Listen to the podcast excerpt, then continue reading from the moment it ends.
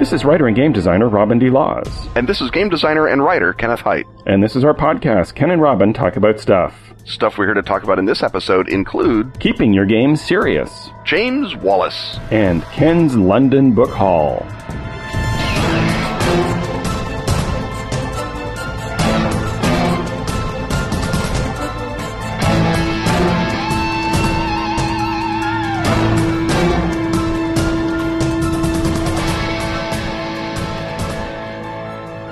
Slabtown Games is proud to announce the Kickstarter campaign for their new tablet based tabletop role playing game, Storyscape. Storyscape introduces an exciting new breed of role playing game system featuring an innovative system of game mechanics designed by none other than fledgling newcomer Robin D. Laws. Storyscape takes the scout work out of gaming by putting the charts, math, and number crunching under the hood, letting you spend more time gaming and less time interacting with the rules. It's designed to be universal and easy to expand, and will allow you to play in almost any genre you care to name. Starting with the fantasy build, which of course is the most in demand build for any role playing project, game masters will be able to fine tune settings and difficulty levels. So whether you prefer heroic high fantasy or gritty dangerous noir, Storyscape can make it happen. Storyscape is chock full of easy to use, lightning fast features and tools for game master and players alike. From virtual miniature creation to the fog of war to automated journals, all of it inside your tablet. The built-in Storyscape marketplace will give you access to the best adventure settings and campaigns created by Slabtown Games and by other users worldwide, and will also let you put your own creations up for sale. The Storyscape Kickstarter is your best chance to get your hands on exclusive content and beta access for your gaming group. Head on over to www.slabtowngames.com and check it out.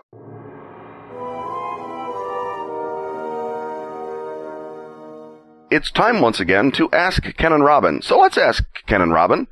Ross Ireland asks Ken and Robin, I've been playing for years. I have good players, but I have always run in a loosey goosey style. How do I move from that to a serious horror game? Robin, do you have any advice for uh, getting everyone onto the same page? I, I know that you run a lot of different games because you're doing a lot of different sorts of playtesting. So from uh, fun and games in Golarion? Do you how do you switch it up to do uh, Cthulhu hunting or uh, or or whatever else that's uh, that's in a more serious or intense vein? I do switch back and forth, and I know how to uh, mess with my players, and I'm content to have something that can shift radically into horror and freaking them out, and then having them joking around the next minute and uh, can accept those shifts of tone. Um, and because I have introduced a wide variety of tones into the game over the uh, experience expanse of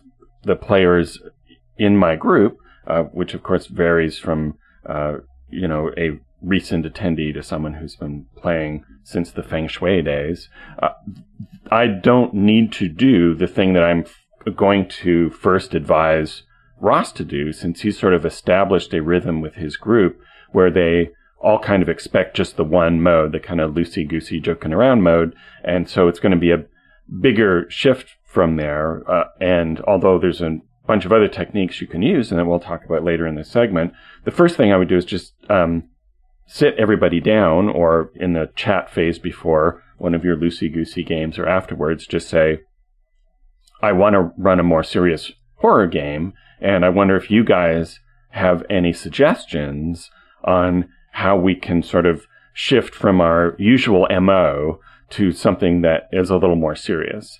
And that way you're not finding ways to sort of trick people into shifting their traditional way of interacting together, but you're asking them to collaborate with you and first of all to recognize that it's something that's worth doing and if they go through the exercise of just saying, okay, well, how do we be more serious? That may take care of it right there, or take care of like 75% of it right there, in that they're now grappling with the question, and just the fact that they had that discussion may be enough to remind them when they show up the next time, or more importantly, kind of three sessions down the road when they're sort of forgetting what the deal is and slipping back in. If you can just sort of periodically remind them, you can kind of gently get them into a different headspace without clocking them over the head with it. I think that the, I mean, that sort of goes to the core of running horror anyway, which is to have your players buy-in and to be working collaboratively with them. I think that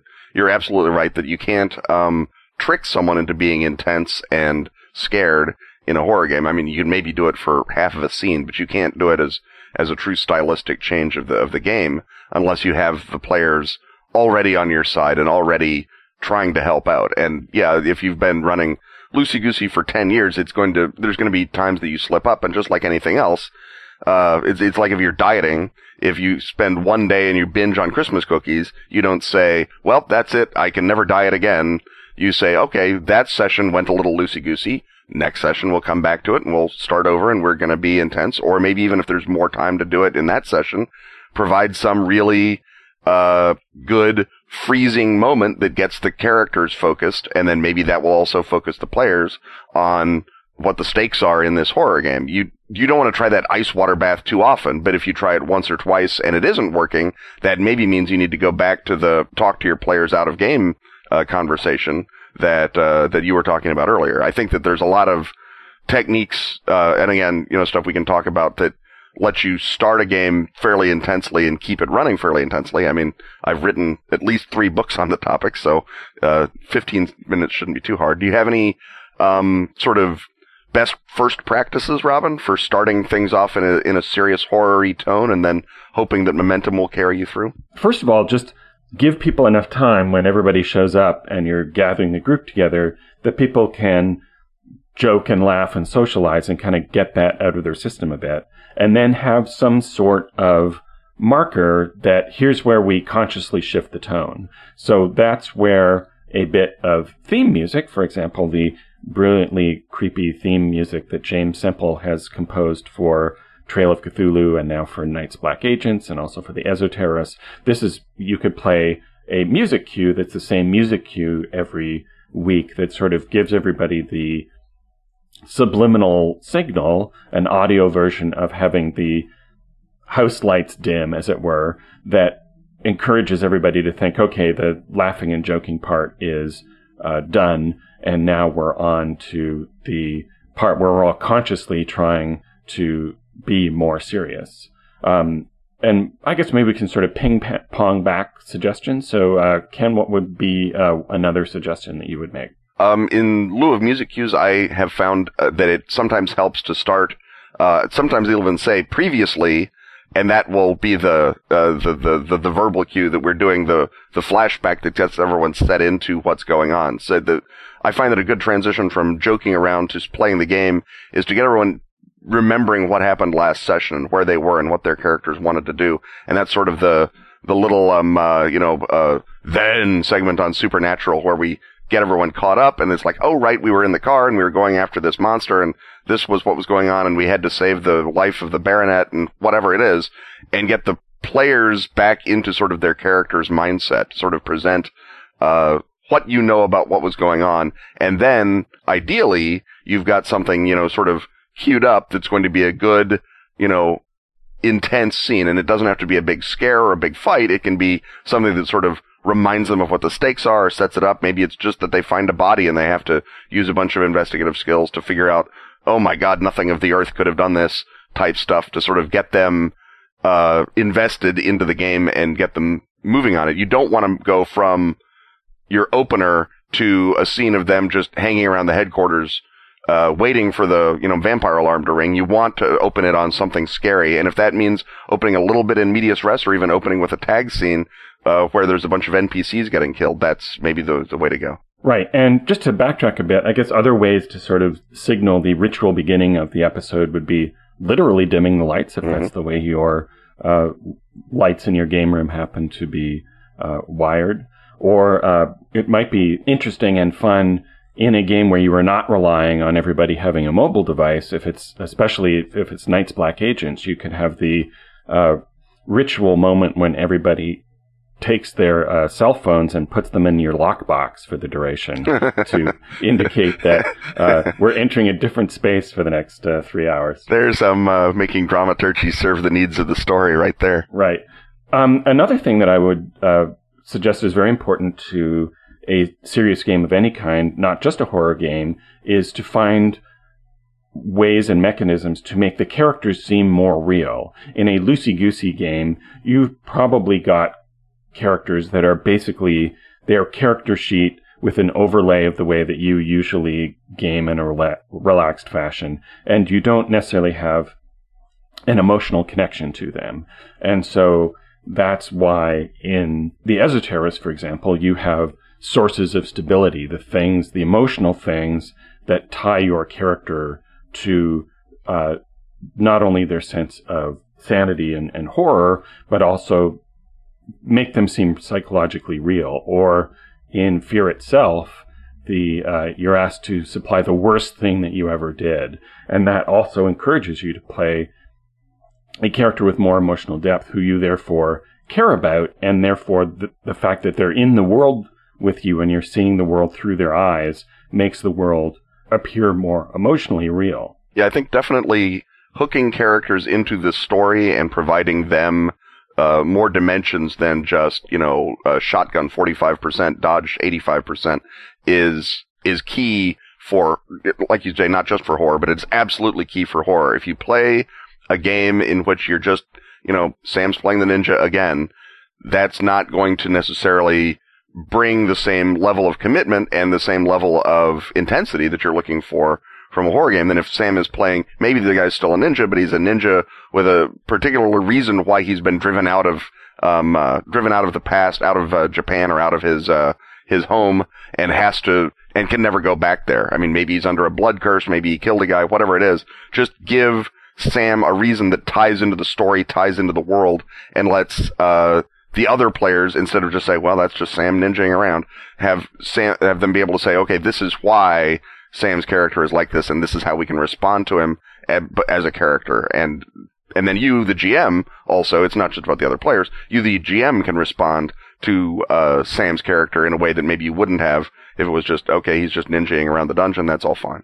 And for your very first shift from loosey goosey to serious horror, I would suggest picking a setting that is as close to the modern world, perhaps uncomfortably close to the modern world, as you can get. And then once you've done that, you can, you know, if you then want to go to the 1930s or the future or something with more of a Tom Clancy esque level to it, uh, that'd be great. But uh, for example, I've creeped out my players a lot over the years, but I've never had more success than the Fear Itself campaign. Fear Itself is the gumshoe horror game where you play ordinary people. It's the victim space, as it were. And the group created gamer characters who lived in Toronto. And so uh, not only did they create more brilliantly fun dimensional characters than usual, but those characters seemed very much like them. And so when awful horror things started happening and very awful horror things started happening,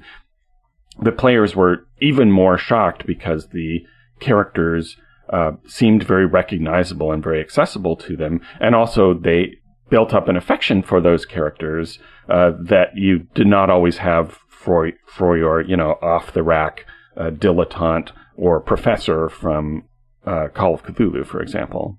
Yeah, I, I, think verisimilitude. I mean, obviously, this is sort of going into general horror theory, but it's uh, it was important enough for Lovecraft to make the point over and over again. So I think it's important enough for us.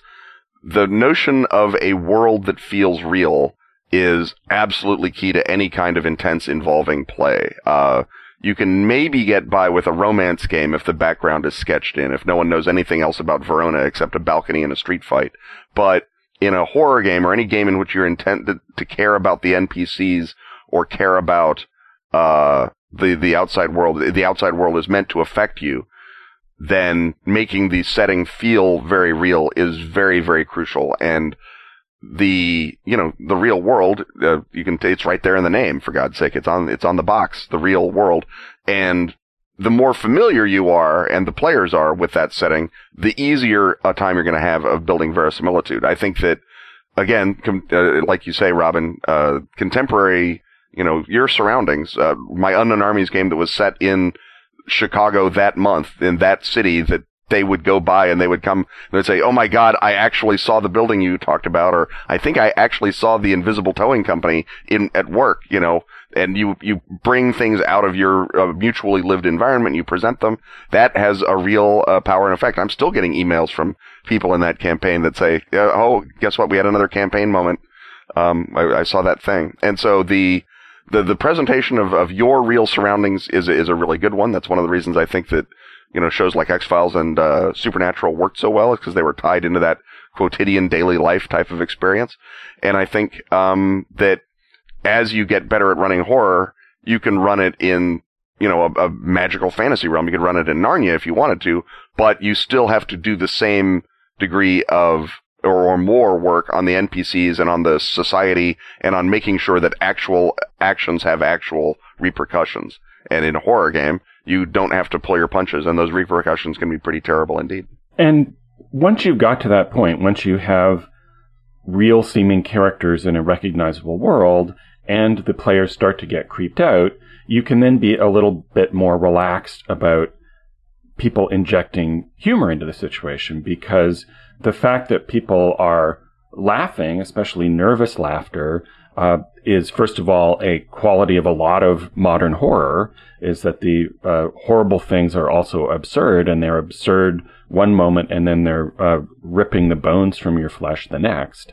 And the fact that the players need to relieve their tension by laughing and joking, as long as it is something that is part of the emotional rhythm of the game session and isn't sort of referential. So I would, for example, uh, as a GM, in my sort of subtle effort to cut off digressions that sort of take you out of it, I'd be much more likely to cut off somebody referring to another horror movie or even worse, referring to some other unrelated geek reference than I would to something that is funny in character. And the flip side of that, of course, is that you as a GM have to restrain your temptation to say funny things, either in or out of character, I would argue, I guess, uh, that tend to undercut that mood so that you have to be uh, conscious of the mood that you are putting out into the room because that's the mood that you're going to get back from the other players. Yeah, I mean that's one of the. I mean,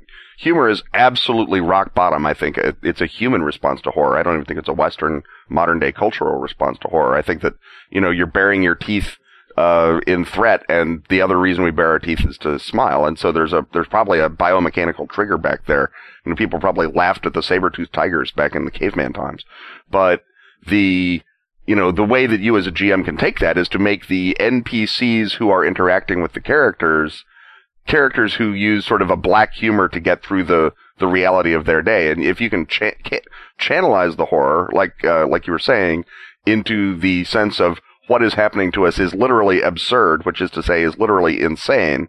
That is, I think, a more productive way than, like you say, just doing a Monty Python reference or you know, um, uh, uh, even a reference to another horror show, even a X Files or a Supernatural reference is going to maybe break mood as they remember the natural, you know, uh, charisma of the characters or the or the story beats that aren't going on there at your table, but went on, you know, around a Hollywood writers' room table eight years ago. Unless you're actually playing the Supernatural game, in which referencing other horror things is part of the job. Right. Yeah. If you if you've set up a, a sort of postmodern, uh, you know, even if you're playing like a modern day Kolchak, I would say that having characters who somehow don't reference um, uh, Pennywise or Killer Clowns from Outer Space if they're being attacked by you know shadowy um, uh, chalk-faced creatures with blood all around their mouths, that that would be more unrealistic. And if the again, if the horror comes out of the situation on the table or it comes out of the character's natural response, you know, that's maybe where you can try and channelize the humor because humor is going to happen regardless. Don't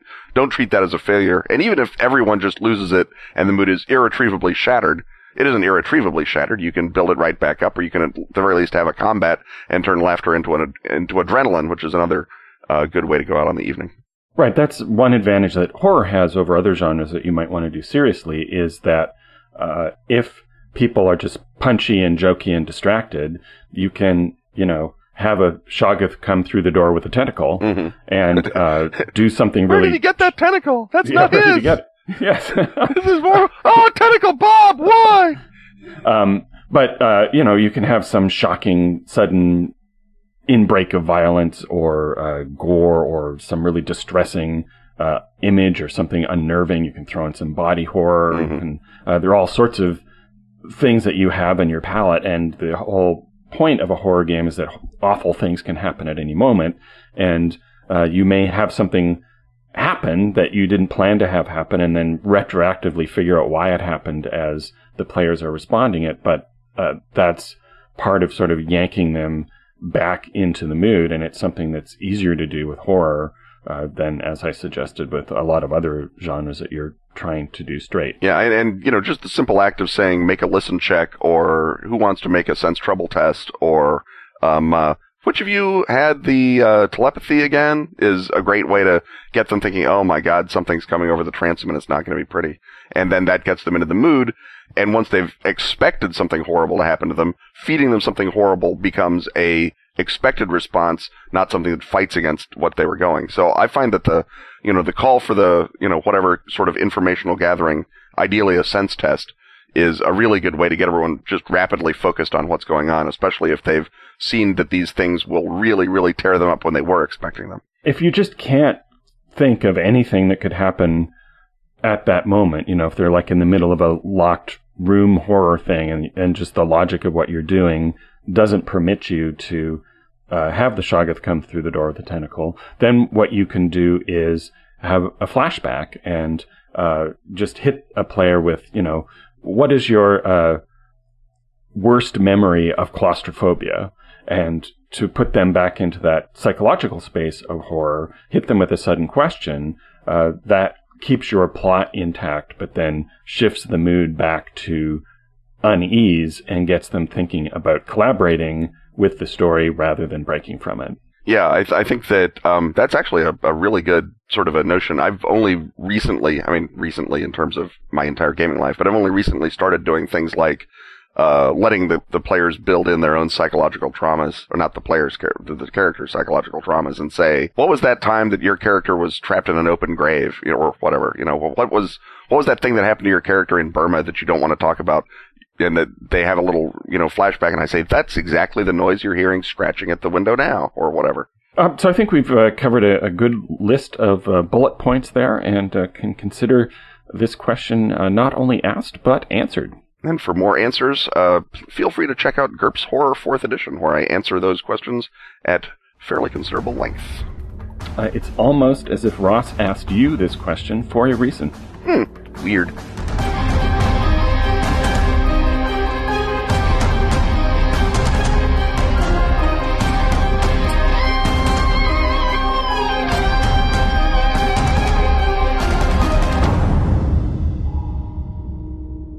We are here in beautiful Clapham, London, and unusually for a segment of Ken and or Robin talk to somebody else. Both Ken and Robin are here to talk to somebody else, and that someone is our pal James Wallis Hello. of uh, Baron Munchausen and uh, many other fames, and we're here to talk about his many other gaming fames. So, uh, James, I guess the journalistic question first, which is, uh, where are you at with uh, Alas Vegas, for which you had a successful Kickstarter, and I think you sort of needed to pause to regroup for a little bit. I did. I had an enormously successful Kickstarter for Alas Vegas, uh, which is a short form role playing game. It's modeled over after an HBO miniseries. So it's four discrete acts, each one playable in an evening.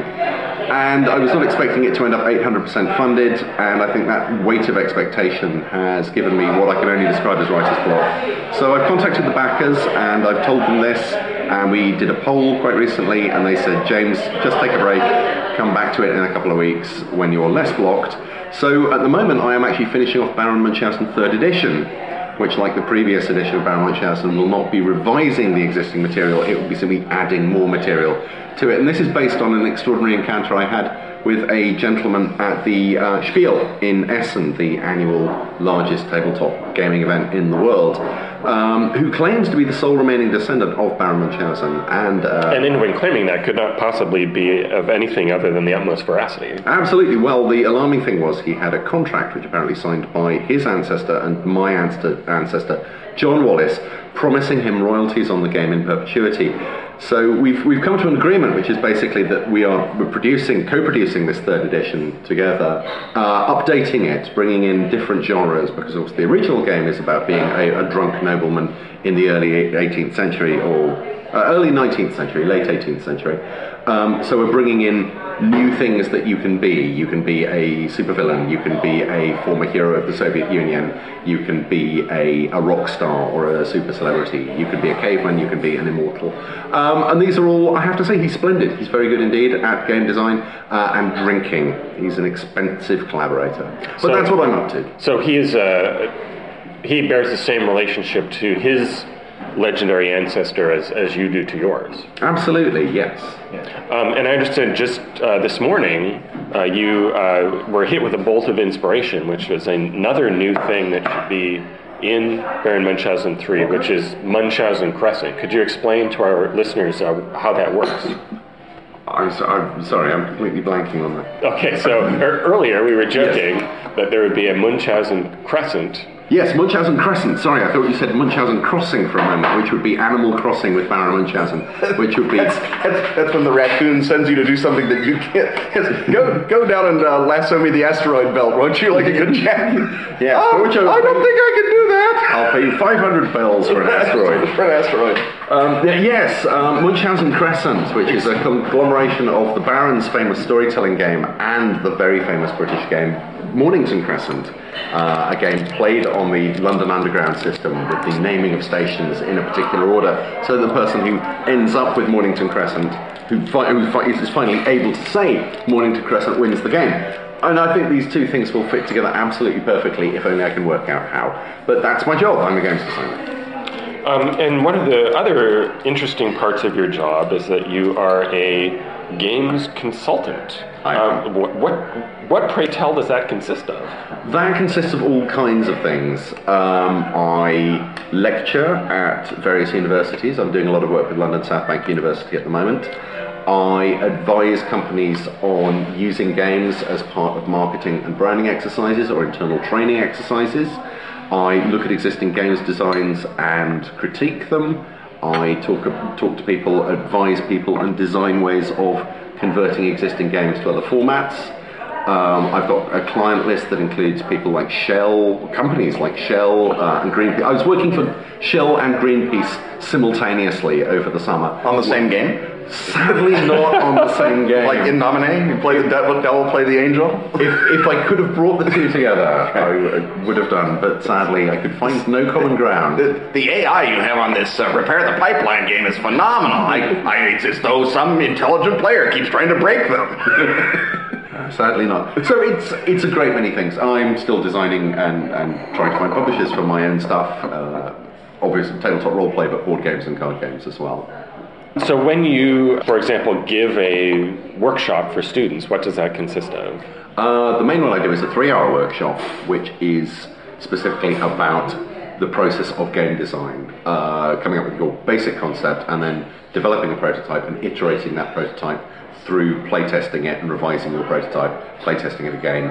Uh, either you are not involved in the playtest, other groups of students play the game for you and give you vicious feedback. And you then have 20 minutes to go away and produce a new version of the game. It's all done in incredible haste, which I think is very good training for attempting to get anything done in the games industry.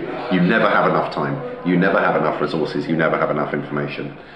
It's, it works well, but the number of people who come onto games design courses at universities never having designed a game is quite extraordinary. So it's the first taste of the process.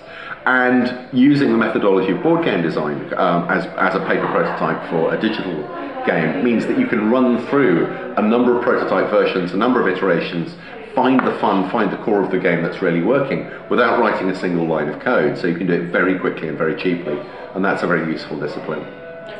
Now you're um, associated with Games Day London, or do you just are you a an, an excited attendant?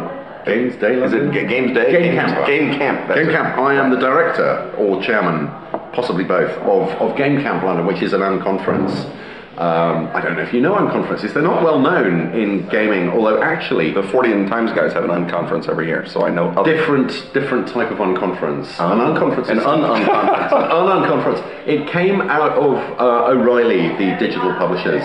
Uh, and they organised what they called Foo Camp originally. An unconference is basically a conference without organisation. The organisers present, provide so like a game convention. well, precisely. Actually, the, some of the very first games conventions I went to in the early 80s were essentially unconferences because everything that happens is organised by the delegates on the day. We provide a venue, we provide a good lunch and coffee and, and facilities and a game library. And if you want to just turn up and play board games either from the library or anything else, you can. But there's also what we call the big board. And that simply has the names of the rooms across the top and the times of day in slots down the side. And if you want to run a talk on anything, you simply fill out a card and put it in one of the empty slots.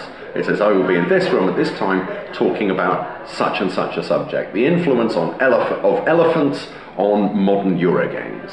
And if people are interested, they will turn up. And some people deliver lectures, some people do workshops, some people just have discussions. It's a fantastically open and free format. It's very cross-disciplinary. We get people from all areas of gaming, from tabletop, role play. We've had LARPers, um, lots and lots of digital people as well, but not just AAA or consoles or PC gaming, web gaming, mobile gaming, free-to-play, all the rest. Now, is there um, uh, are some of the sessions uh, play tests or uh, just meetups to play games, or is that a thing that happens like afterward in the hotel or in the bar? A, a lot of that, I mean, people play during the day. We have right. dele- uh, organised spaces, and groups come along to, to demonstrate games that they've Right. created, often more outre stuff. We've had sessions of um, lemons, lemon jousting, which is kind of what it sounds like. You're kind of jousting with a lemon on a stick, on a, on a spoon, and if someone That's knocks your surprisingly like it's described. Yes, right. Yes. Um, Johann Sebastian Joust, which is a game that uses the PlayStation 2 Move controller not connected to a PlayStation, which is another motion sensitive tracking game, to the music of Johann Sebastian Joust. Uh, not Johann Sebastian Joust, Johann Sebastian Bach. terrible. Um, which is a fantastic game. We had an amazingly good session of Cat on Your Head, which is a game in which you essentially play a pixel, although that's not what, the way it's described. Basically, an imaginary cat chases an imaginary mouse around a group of people. And if you are the cat, you say cat, cat, cat until you touch someone else. They become the cat. and the cat, right. that's how the cat chases, and the mouse cool. does the same thing. And likewise, it's um, a guy called Rob Davis uh, who created it. Yeah, that, that's sort of similar to uh, Jared Sorensen's Parsley experience, where you're taking something that's from the digital space and then putting it back out into a social experiment. Kind of like that, yes. I mean, it's a very simple video game in which you nobody is in control of either the cat or the mouse. Right. It just becomes this kind of hive mind experiment. It's not like anything I've ever played. It is a brilliant, brilliant game to be part of. I'm not sure it's a brilliant game, but as a participatory experience, it's just wonderful. So, what has teaching game design taught you about game design? It's taught me I know nothing. Um, it because in order to teach something, you need to put your own thoughts in order. You need to structure your, you know, to, to, to tell someone who knows nothing, you need to rationalize everything and put it in a hierarchy and go, well, this is more important than that. And you just realize, oh my God, I thought I had all these theories, but I did. I had a stew of theories, but none of it had ever really congealed. Uh, and I've, I've been teaching for a few years. I used to teach at the University of Westminster, and I've done visiting lectures at various other places. It's really interesting. I would recommend any games designer do some lecturing at some point because Yeah. it really forces you to think about what you think about games. I don't know where it was, but James Ernest uh, was teaching games design somewhere and basically discovered he had to write the textbook because there wasn't one. And so he is, I forget how far, he was like a third of the way through the last time I talked to him. So at some point, we'll have James Ernest's textbook of game design. Does that mean that we are going to have a James Wallis textbook of game design that comes out of what you've been doing? Possibly, possibly. I mean, I'm still more interested in game narrative than anything else, and, and those who know my track record, all both of you, know that back in the early 90s, I and my uh, confederate at the time, Andrew Rilstone, produced a quasi-academic journal called Interactive Fantasy, which was all about get stories in games, games that tell stories, narrative structures, and interactivity. And it didn't do terribly well because this was kind of pre-internet or pre the widespread internet, and it never really found a market. So I am going to restart that or start that in a different form and under a different name next year as an open quasi-academic journal about telling stories within games, using games to create narrative, and using interactive structures. And um, we'll see how that goes. Uh, so that's not me writing a textbook. That's essentially getting other people to write the textbook for me. Well, that, that's a plan. That's how the textbook manufacturers uh, make their money. So, uh, one thing that our listeners are often looking for, and I am not in a great position to supply since I'm so focused on playing my own games, are recommendations. So, what uh, games have you discovered lately that you would uh, recommend that our listeners should uh, run out and check out? Oh, interesting. Um, well, as you may know, I, I am the founder and organizer of the Diana Jones Award for Excellence in Gaming. Uh, I don't know if you've come across this. It's, uh, it's an annual award. We give one award each year, and this year it went to Wil Wheaton's Tabletop Show. And uh, pretty much anything that has featured on Wil Wheaton's Tabletop is pretty good. Uh, but the games I've really enjoyed myself this year, uh, there's a little thing called Love Letter, which is 16 cards, and it's just, it's not a, it's not one of the great classic games, but it is simple and elegant. It's, I've likened it more than once to a Swiss watch. It's, uh, it's, it's all about the economy of design. it is, Right. it is, and there's a, a very simple narrative that And a Diana Jones uh, nominee. Diana Jones nominee, which is why I, I brought it up. Other things I've enjoyed. Um, the I finally got around to playing the Z-Man, Z-Man editions of Tales of the Arabian Nights, which I believe is one of the great narrative board games. Which is again, it's not a great game qua game, but it's a it's, it's a hoot. Yeah, it's a Like- great experience. It's it's huge fun. It's very very silly. It's it's one of those games. If you like games where people laugh an awful lot, it, it will do it for you. There's the new edition of Once Upon a Time, of course, now a year old with two expansions already out and more to follow. Uh, what else have I? By uh, uh, who, who- did that again? Oh, that was Andrew Rilstone, who I've mentioned before, a fellow called Richard Lambert, and someone I'm far too modest to name.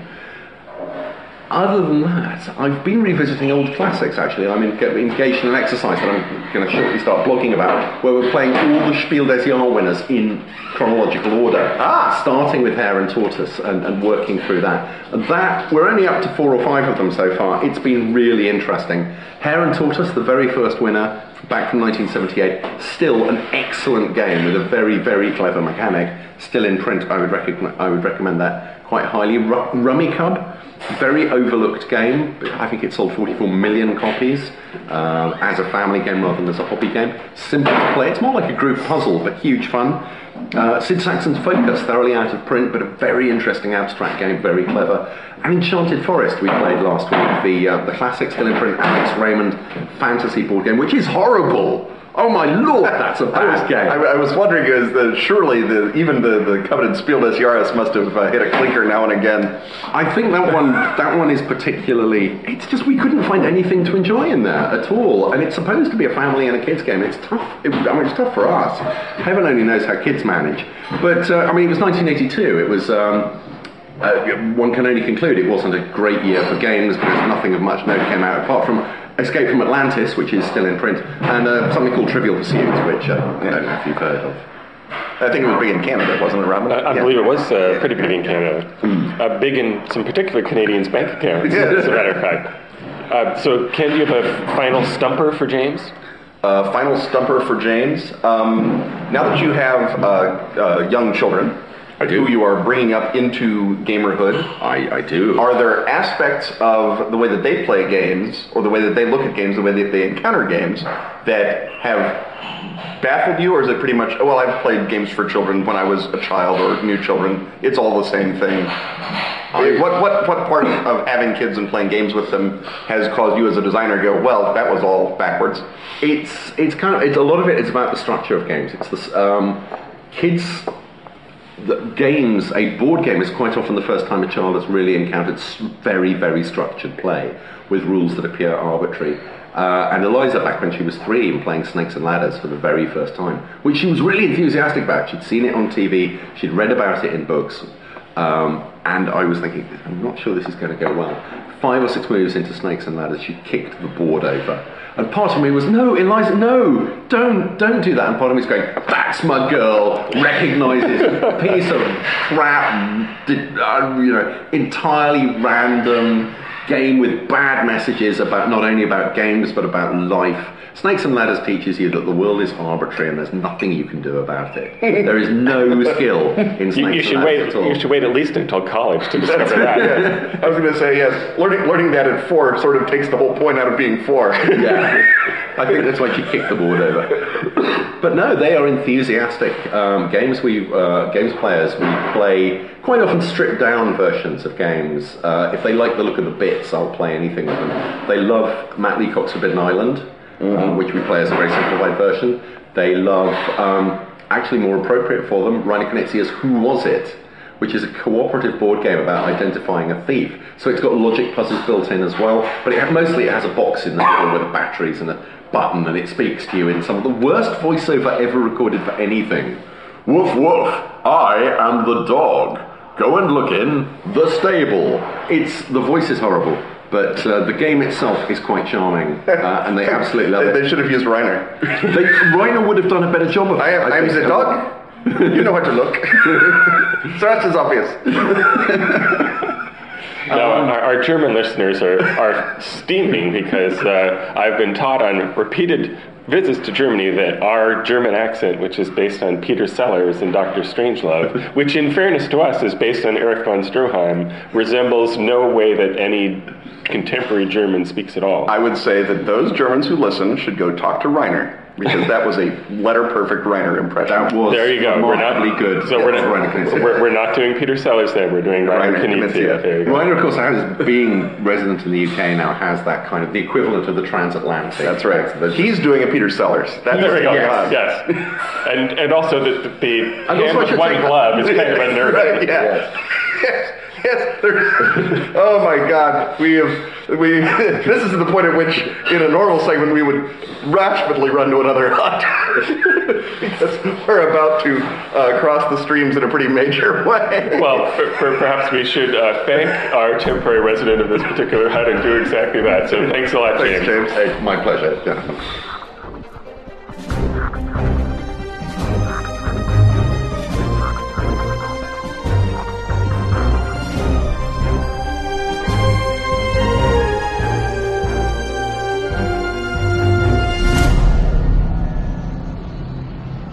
As you listen to this, dear listener, you are already uh, well into 2014, but it's now time for us to cast our minds back to the halcyon forgotten days of 2013, specifically the uh, days of December in which Ken and I were in London for Dragonmeet, and is customary for that situation, Ken came away with a certain number of books. And that brings us to Ken's bookshelf. Uh, we had a lovely a long lunch in a wonderful restaurant on the Monday after Dragonmeet, and then as uh, Simon and Kat went back to the Pelgrane office to do Pelgraney things, uh, we set off into the darkness of beautiful downtown London in search of Treadwell's, the occult bookstore, but by a strange, ineluctable magic of uh, us not quite knowing the non-grid pattern streets, suddenly wound up confronted with a different occult bookstore. And Ken, uh, perhaps we could start by telling the listeners a bit about the history of this bookstore that this year managed to get your money instead of Treadwell's. the bookstore we found ourselves uh, stumbling into is the Atlantis Bookshop, which was a very, very famous uh, bookshop for the sort of the Bloomsbury set. It was opened in 1922, and it was also famous as an occult bookshop that Aleister Crowley used to show up at and, um, you know, uh, buy books on credit and not pay and annoy the staff and be Aleister Crowley all over them. And it, uh, for a long, long time, it was a big sort of moment in the uh, London occult scene. It was very big when the London occult revival happened in the 60s.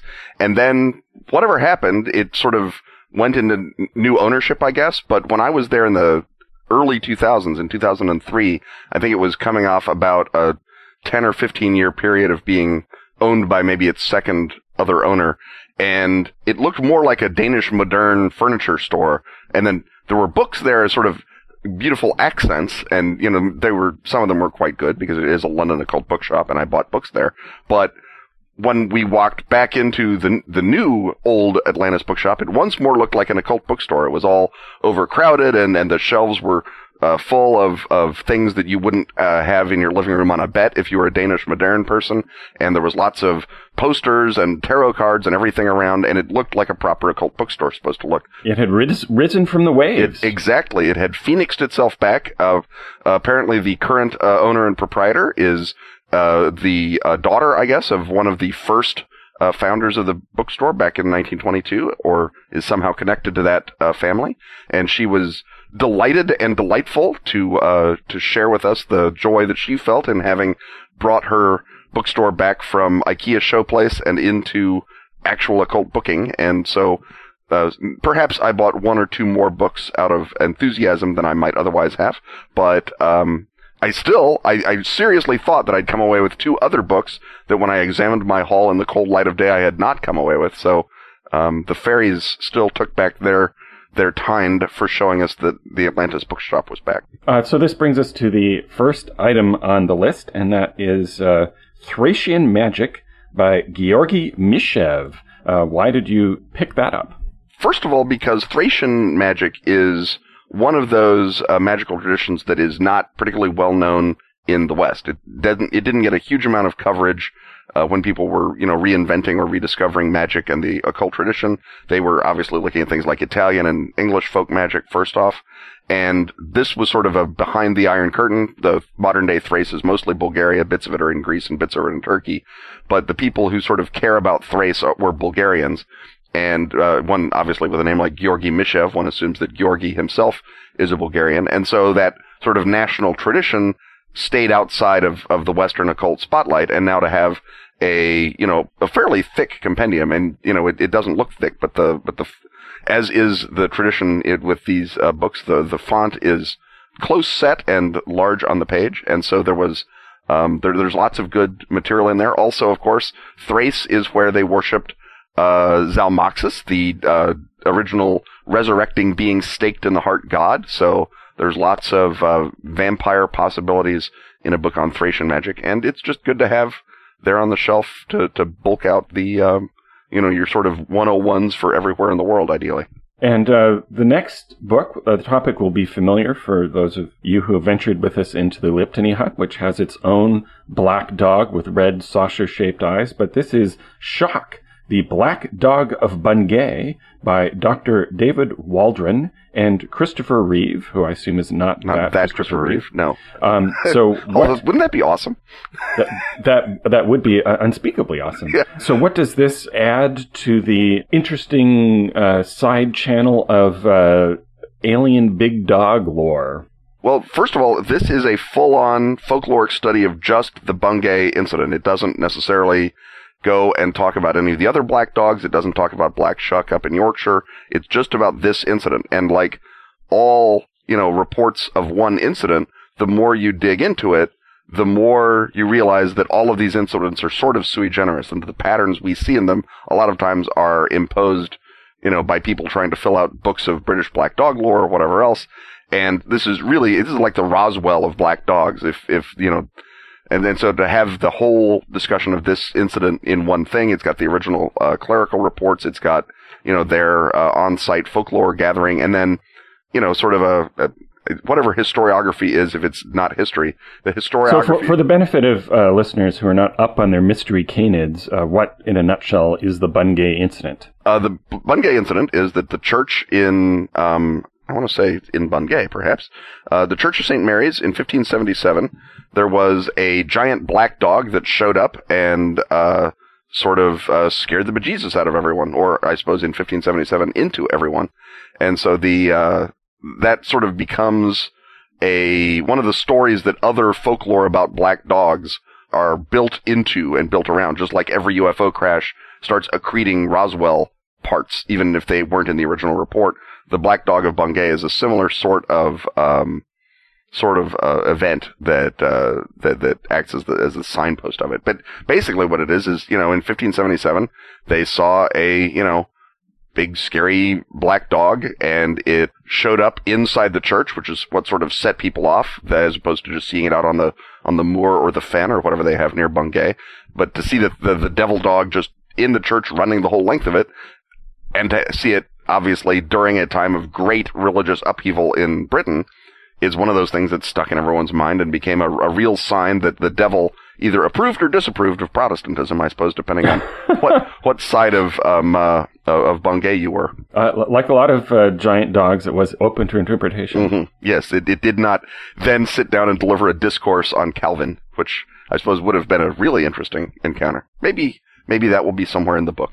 So, uh, speaking of influential figures, uh, the next thing is a graphic novel. It's uh, Aleister Crowley, Wandering the Waste by Martin Hayes and H.R. Stewart. Your attempt to to uh, to curry favor, even favor with an OU, uh, by pronouncing his name correctly will get you nothing.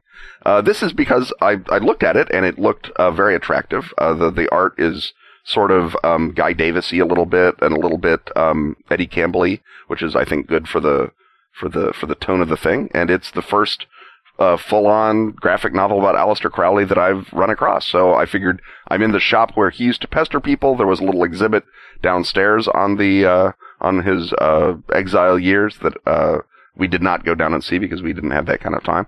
But it just seemed like this was the time and the place to pick up a uh, autographed, I should point out, graphic novel involving Aleister Crowley and his various sordid adventures. So I, th- I thought that that it looked like a good addition not just to the Crowley shelf but also to the graphic novel shelf.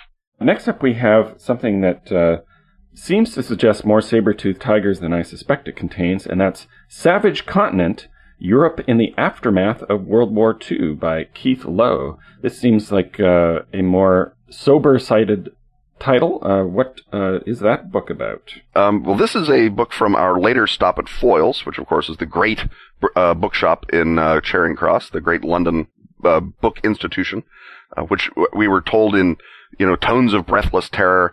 Foyles is moving, and then it turned out Foyles will be moving next door. So it's not like you know Foyles is moving to you know Aberystwyth or something idiotic. Yes, and, and unlike Atlantis, it did not appear to us in a shimmer of mist. It was where we thought it would be. Yes, it it just turned out to be impossible to get to because they're tearing the very living heart out of Tottenham Court Road just to mess with me. Um, but anyway, we did get there uh, despite uh, the best efforts of British transport, and uh, there I picked up Savage Continent, which is about the real post-apocalyptic hellscape that was Europe after, you know, in 1945, 1946. This I picked up for a couple of reasons. First of all, because with Day After Ragnarok being a post-apocalyptic hellscape, I wanted to sort of get a sense of what that really was on the ground in Europe. If I ever do anything set, say, in, uh, you know, post-Ragnarok France or post-Ragnarok, uh, even in post-Ragnarok East Europe, I want to sort of look at, at what that felt like on the ground for real. And also, I've got a Delta Green short story uh, cooking that uh, Dennis Detwiller will uh, at some point pull the trigger on me writing that is going to be set in Germany in 1945 uh, as the Delta Green version of Operation Paperclip goes into action. Through the haze of hindsight, it's very easy now to forget what the extent of the devastation was and for how long a period it dominated uh, life in uh, Europe and continued the economic depression in uh, Britain, for example. Yeah, I mean, if you go and you and you rewatch The Third Man and you think, okay, The Third Man is happening in a city that actually kind of got off light, you you begin to get a notion of how just unutterably horrible it was in Central Europe and and especially in Eastern Europe, where obviously two uh, giant genocidal armies had literally raped their way for you know hundreds of miles and all the way across Europe and all the way back across Europe. There probably that part of Europe had you know the Mongols were probably nicer to that part of Europe than World War II was. It's just an utter you know atmosphere of human devastation. There's a really good book um, from Osprey about the situation in East Prussia. Um, and it's probably called something really Osprey like, like Battleground East Prussia. It's by a guy I think named Pruitt that is really, really good on not just the military question of that battle, but also what's happening to all these civilians? Because of course they're hiding behind the Wehrmacht as the Red Army comes in. They do not expect good things from the uh, the communists, which you know is not at all wrong. And um, so there's a lot of, of you know refugee questions and what what do we do with all these people? And the answer is what do we do with all these people? We march away and we leave them to starve in the ruins. And that's what happened pretty much all over uh, the sort of central and eastern two thirds of Europe. And the real you know, sort of the miracle rebuilding of West Germany that we think of now from our hindsight as happening in a twinkling, even that only happened, you know, in the 60s, you were still driving around parts of West Germany and seeing bomb damage and, and rubble and stuff that was all torn up, uh, from the war. And so in the part of Europe where the Stalinists were involved in rebuilding their their former foes. You can imagine what a, a hellscape it was, and this is sort yeah, of it's a rebuilding with an asterisk. yeah, exactly. When I was in Hanover, you can see that quite clearly because there's uh, the original architecture and the rebuilt architecture. Well, the rebuilt architecture is in the style of the 60s and 70s, so that tells you uh, right there how long it took to start putting things back in, in place. And of course, being the 60s and 70s, the results are often jarring in comparison to the uh, original. They're not as, as, easily distinguishable from Soviet occupation as you might wish. Um, well, to a, a little more uh, fanciful urban curse, we have London's Curse by Mark Aranon.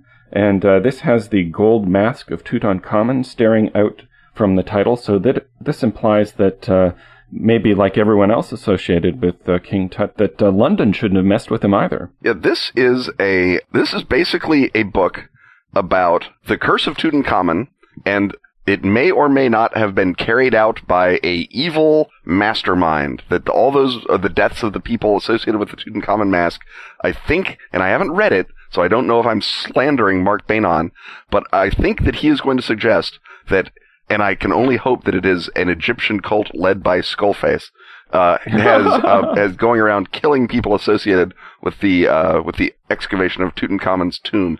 Now, just if it's only a report of Tutankhamun phobia and the sort of pop culture phenomenon that was the Curse of Tut in London in the 20s and 30s, it has, you know, great value to me as a Trail of Cthulhu uh, writer. But if it is as bizarrely terrible as I hope and suspect, and I should point out here that the uh, proprietor of Atlantis Books was happy enough to say, "Oh, this won our Bad Book of the Year award."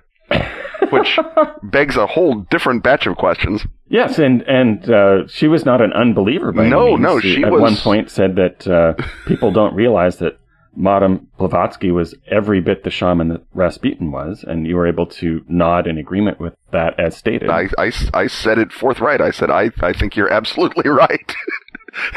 Which was great fun. But anyway, the, um, uh, the, yeah, the notion that this book is, is, uh, occult bookstore crazy as opposed to normally crazy is, is filling me with delight, and I can hardly wait for my, my Christmas break to start so that I can, um, uh, I can just sit there and, and dive in and find out exactly what uh, London's alleged curse may have been.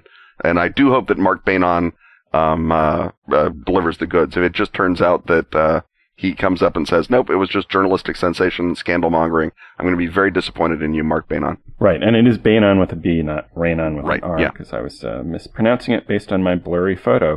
uh, speaking of blurry photos of book jackets, the next up is Master of the Mysteries: The Life of Manly Palmer Hall. And let me see if I can get that author in focus. I can't. Who's the author of that book? The author of that book is Louis Sahagun, S-A-H-A-G-U-N, which implies a connection perhaps to the great uh, uh, Spanish historian Bernard Sahagún as opposed to Gilman. Although, right. you know, I won't turn down Gilman. And Manly Palmer Hall, Robin, you'll be delighted to know, is another Canadian who comes to America to make good. Ah. Yes. And he is America's easily foremost and most prominent Rosicrucian. And in addition to uh, writing, I, I, think it was a book that I plugged back in the occult bookshop uh, days, the um, the uh, Secret Teachings of All Ages, which is just a beautiful, beautiful. He, he, called it the Big Book when he was writing it, and indeed it is. And this is sort of his whole story, which, as with many occult uh, thought leaders, turns into stories of people getting fat and divorced and angry at all their relatives and then um, oh, it ha- happens to most of us. To be fair, yes. Well, uh, hopefully the divorced and the relatives is you know up in the air still, but the uh, the great bit is that his death in 1990, as with many cult leaders, is fraught with arguments over the will, and so therefore there was a um, a, a sort of a scandal and a sensation and a different people being brought in uh, I think Cyril Lee, the, the, the great opportunist medical examiner, got paid to do a, a inquest, and so there's a um, uh, there's a scandal and a, and a and a and a mystery about his death, which the proprietor, uh, when she sold me the book, said, um, "Ah, yes." The murdered magician, and I had not known at that point that he was murdered. Um, and uh, was barely willing to credit that he's a magician. But the, the fact that uh, Manly Palmer Hall, who was um, really, I mean, he's if you're watching Sleepy Hollow, Manly Palmer Hall will recur to you if you are of a Manly Palmer Hall type mind. He had a great uh, book I think was called America in Prophecy or something like that, which was sort of his uh, you know, immigrant desire to take all of America's sort of crazy 19th century things that were said in drunken after dinner speeches and turned them into a body, a, co- a coherent body of Rosicrucian secret lore about how America has been astrologically picked by the, you know, Thetans or the, um, egregores or the secret masters. Well, to, trying to find a theory that makes America coherent is a recurring pastime of Canadians. it's, it's a it's a recurring pastime of all kinds of people. But, uh, in this particular case, he came up with a really, I mean, if I were going to believe nonsense, that would be the nonsense I believe. That secret masters were uh, orchestrating uh, America to hold back the four horsemen of the apocalypse. I would be a sleepy, hollow, Manly Palmer Hallite.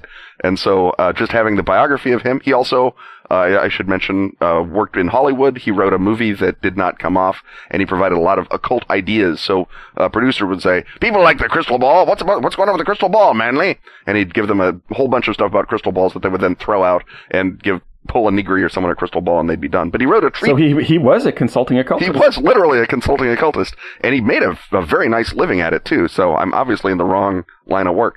But he well, once you read this, we'll have to do a full uh, consulting occultist segment on. Oh him, yeah, he's he's a party. He wrote a, a, a an unproduced sequel to Dracula, which. Uh, endears him to me in many other ways. So Manly and I, uh, like many Canadians, um, I think are brothers under the skin.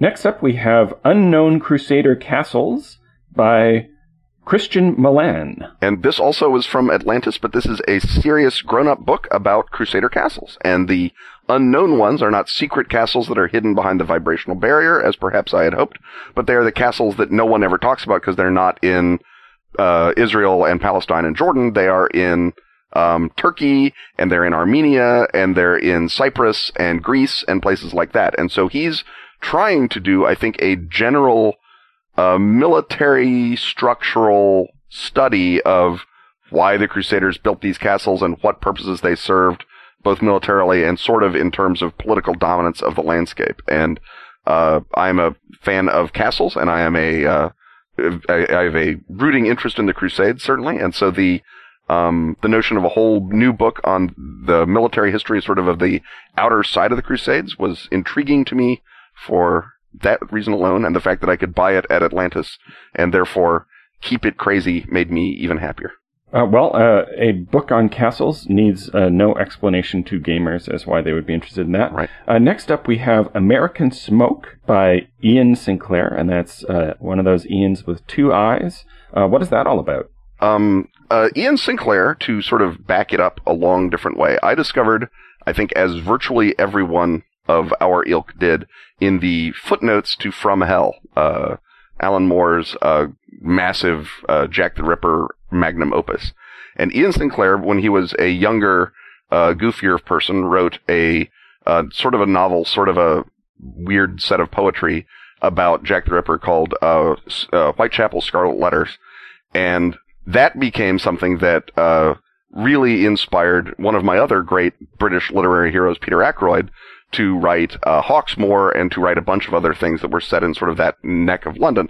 And so I followed Occult London and I followed Jack the Ripper to Iain Sinclair and then discovered that Iain Sinclair is not only sort of one of the godfathers of what uh, they call psychogeography, the the looking at a geographical place and trying to figure out all of the weirdness and, and strange ties that make that place it instead of somewhere else, which is obviously something that I'm interested in anyway but he's also a really, really good essayist on sort of cultural history.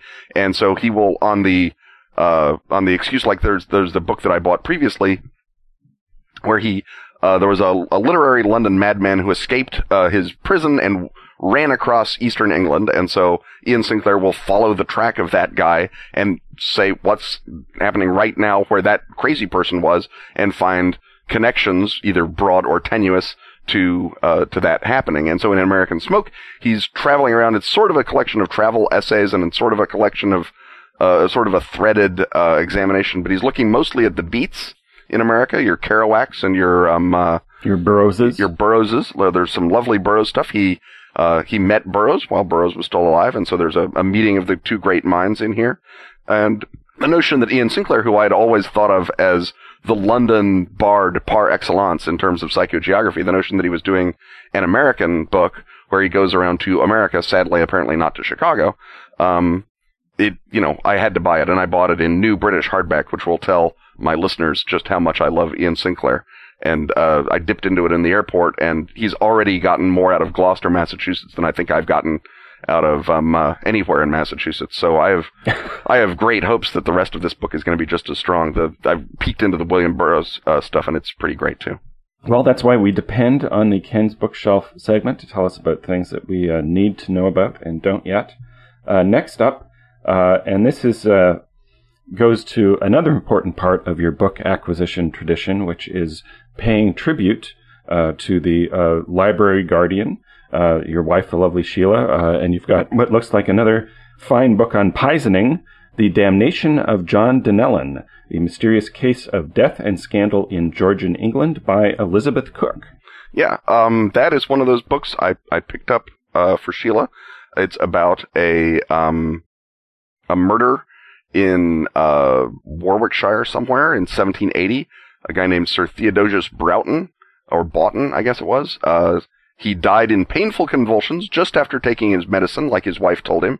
And and as anyone who is uh, married and uh, interested in murder knows, that is always a good start to a to an adventure. And so the uh, uh this is just one of those sort of classic uh, poisoning narratives. My wife is a, a true crime aficionado and um, has a interest in me taking my medicine. So there's a there's a number of of positive events in, in play here for, for this book, and it it's sort of a true crime. I don't want to say a true crime classic because maybe it's a little too recent to be a true crime classic, but it's a a well beloved true crime book. And it turns out uh, Sheila did not already own it, which was like a double bonus, but had heard of it. So it's a triple. It's a rare triple word score coming back from Foyles with a crime book for Sheila. Uh, so, from the toxic to the geopolitical, we have Why Europe Grew Rich and Asia Did Not by Prasannan uh, Partha Sarathi. Yeah, um, this is a entry into sort of what they call the divergence debate, which is literally the question of why Europe grew rich and Asia did not. And it has been answered uh, on all sides by European and increasingly by non-European scholars, and is a great and interesting debate because it is about sort of the thing that created the modern world. And uh, like many things that created the modern world, there's probably not one answer, but uh, that does not stop uh, scholars from deciding that the area they coincidentally have been studying for 25 years provides the answer. Prasannan Par- Partha has been studying uh, very usefully for him Indian economic history, and so he is interested in. Currently, the, the, the debate was sort of rekindled by a guy named uh, who talked about China, and since China was so much richer and so much more technically advanced than Europe, what's the deal? And his he tried to write a book that said there was no divergence and everyone's just imagining things, and that got hooted down by the Academy. But it sort of set the groundwork for the debate, uh, the sort of the modern version of it between Europe and China. And uh, Parthasarathi points out, hey, what about India? India, by his uh, evidence in the book, had about 20 or 25% of global GDP during the period uh, 1600 to 1800, which is the period under discussion. And he uh, presents a lot of very interesting stuff about Indian economic history, about Indian uh, sort of the technical knowledge base in India that I did not know. Um, there's one really great factoid in it that I think is sort of a uh, I, it can stand as a as a synecdoche for the whole thing, where um, he points out that there are 30 million books from India in libraries all over the world from this period, from the 1600 to 1800 period. And he says, if they are existing in libraries all over the world now, by definition, they must have been in India before 1800, right? You know, that they would have been looted at some point and taken to right. all these other libraries. It wasn't the Indians sent them all out as an ILL system which means that there is an enormous installed knowledge base in India. That's a lot bigger than two or three royal libraries, which is what we sort of imagine. You know, the Mughals had maybe a big library of 80,000 books, like the Library of Alexandria or something, and then that's it, and everyone else is trundling along in squalid peasantry hoping that the British will conquer them. That's not how it works. There's a huge intellectual base in early modern India that literally got scattered to the four winds by uh, the collapse of the Mughal state and the conquest of the British. And that alone should make you start re-examining these questions of what was actually going on in the early modern era. And as an economic history, he makes uh, a couple of sort of fundamental arguments that um, the reason that Europe grew rich, his answer is that northwestern Europe was faced with crippling trade losses from Indian cloth, uh, which was better than European cloth, and certainly in many cases it was, and also uh, they had be uh, they had deforested themselves faster than the rest of the world, so they were forced to find alternative sources of fuel. So it's sort of an evolutionary reason that they have an economic you know crisis where they have to keep experimenting with weaving, and they have a environmental crisis where they have to find alternate fuel sources. So that gives you the spinning jenny and the steam engine, which gives you the industrial revolution, which gives you everything that lets Europe conquer India and China and everywhere else and be boss of the world for 200 years. And this is a very powerful, very useful book, which does not, however, answer the question of why aren't there Indians over in Europe uh, interfering in their wars the way that there were Europeans over in India interfering in their wars. So I think that he is not giving quite enough credence to, uh, at the very least, uh, military technology and military inquiry in Europe. And so there's, it's a big part of the debate, but I don't think it's the whole thing. And you can certainly make evolutionary arguments about Northwest Europe is the only place that has, you know, high enough tides that you have to build a ship that can hold a broadside, and maybe that's enough. But I think that there's a lot more to that, and that's probably a history hut or a geopolitics hut uh, in the future. Right, and there's possibly also the concentration of uh, quite different cultures who were in conflict with one another, and therefore had incentives to build up their war machinery mm-hmm. more. Yeah, although again, you can. Uh, India is an interesting counter argument to that, but I, this is a whole different hut. But that's the kind of book that a good, great uh, divergence book is. Is that opens up you know whole new areas for you to argue about, and that is. Uh, I would recommend this unreservedly to anyone who's an economic historian or a early modern historian or someone who's into the divergence debate really good. Uh, well, normally when we start to stray into another hut, we end the segment, but our book pile has not yet been gone through. So next, we're still on the geopolitical tip with Atlas of Stateless Nations in Europe. And uh, when you first think about this, you think, is that not an oxymoron? But of course, uh, tell people what a stateless nation is. A stateless nation is a nation, meaning a, uh, a self, uh, an easily notable ethnos, right? A, a, uh, a, national grouping. So that might be Wales, or it might be Brittany, or it might be Catalonia, or it might be the Basque country, or it might be, um, you know, Corsica, or whatever. And those places, although identifiably national places, are not countries in the sense that they don't have, uh, you know, a vote in the UN and they don't have their own stamps and all the other stuff like that that you expect. They don't have sovereignty fundamentally. And so, what light does this uh, atlas by Michael Badlor Penlaes? Uh, boy, uh, uh my uh, was that Belgian? My Belgian name pronunciation is uh, shoddy at best. What light does this book throw on that? Well, um, basically, what this is is a, a, a sort of a sympathetic in that way that only a European who is fully confident that there will not be another world war over the question can be to stateless nations. Um, and it's just a nice little compendium, and each one has got a map and a and a flag and all the other things. And as a alternate historian, I am always interested in questions like um, why is there one Italy but a, a bunch of Belgiums and uh, and things like that. So you you look at uh, a book like this as sort of grist for the mill. As a geopolitician, it's interesting just to see what's up in Europe, and it's just a really attractive book. So that was uh, that's always a, a, a desideratum in atlases. So yeah, it, it basically it's it's just nothing more than my uh, uh, atlas loving, and then this was a really good atlas on that topic. He's you know, basically presenting all of these claims uh, from, say, Scotland, which would be the one that's going to have a big vote. Although I think Catalonia is going to have a big vote also next year, and or this year, I should say, and um, all the way down to things like the Gagauz in Moldavia, who have sort of pulled away by dint of no one being able to run anything in Moldavia, but are probably not likely to get, you know, international recognition the way that, say, Scotland or Catalonia might. Um, now we move to cultural conflict uh, on an underworld scale where it's uh, less about borders and more about shivs. It's Shadowland, How the Mafia Bet Britain in a Global Gamble by Douglas Thompson. Yeah, this is um, basically, it's a criminal history. The notion is that at some point the mafia, the American mafia, tried to move into Europe and uh, expand its operations overseas, and they decided on London as the place that they had the most inroads already, and so they were going to use that as the jumping off point, and this is the narration of what happened in London's criminal history that prevented uh, the American mafia from taking over Europe. And it's sort of a criminal history of London in the 1960s, so obviously it pings me on three different levels. If I ever do a 1960s occult London project, be it game or novel or whatever, uh, this is going to be a crucial work because uh, there's obviously a lot of slop over in the best of times between occultists and criminals, and this is going to be. A, it, it, looks like it's going to be a good criminal history of what's going on on that sort of higher level uh, thing that you don't necessarily get a lot of uh, crime histories. A lot of them turn out to be, you know, it's just about this one guy, and then you have to sort of piece together from the index the nine guys who are actually running the operation and wherever. But this is a it's a higher level sort of strategic criminal history, which I, I like that as a genre. Now, before our sumptuous lunch, we went to the British Museum to see a shunga exhibit, a, an exhibit of erotic Japanese woodblock prints, or ukiyo-e, which I think uh, we could not figure out how to talk about in a family-friendly podcast.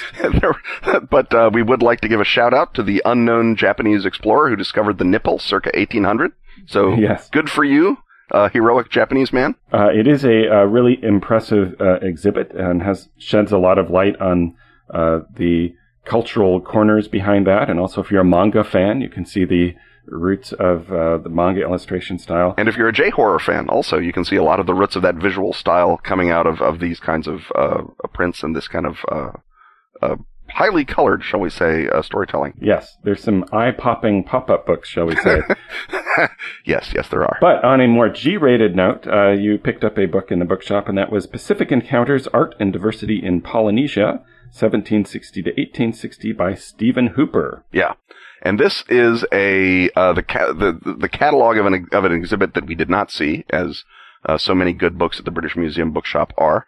Um, and this is basically just a whole bunch of uh, Polynesian uh, sort of uh, religious art and religious carving, and then general art, and the notion being that obviously most people, unlike uh, you know deracinated Westerners, don't separate the artistic and the religious. That it's all, and indeed they don't separate the religious and the rest of their lives because it's all part of you know it's self-evidently true that that their God is everywhere and doing all kinds of stuff. And so uh, the notion of Polynesian religious art is of obvious uh, utility to a author of Cthulhu Mythos material. So, in addition to trawling through it looking for things that might or might not be uh, Dagon or Cthulhu, it's just also, uh, you know, it's it, it's a British Museum exhibit, so it was brilliantly curated. It's full of really terrific, uh, eye-popping, interesting, think-making pieces of art, and it's uh, it, it's a good examination of of sort of that South Pacific culture right before uh, uh, we uh, sailed in and uh, convinced them that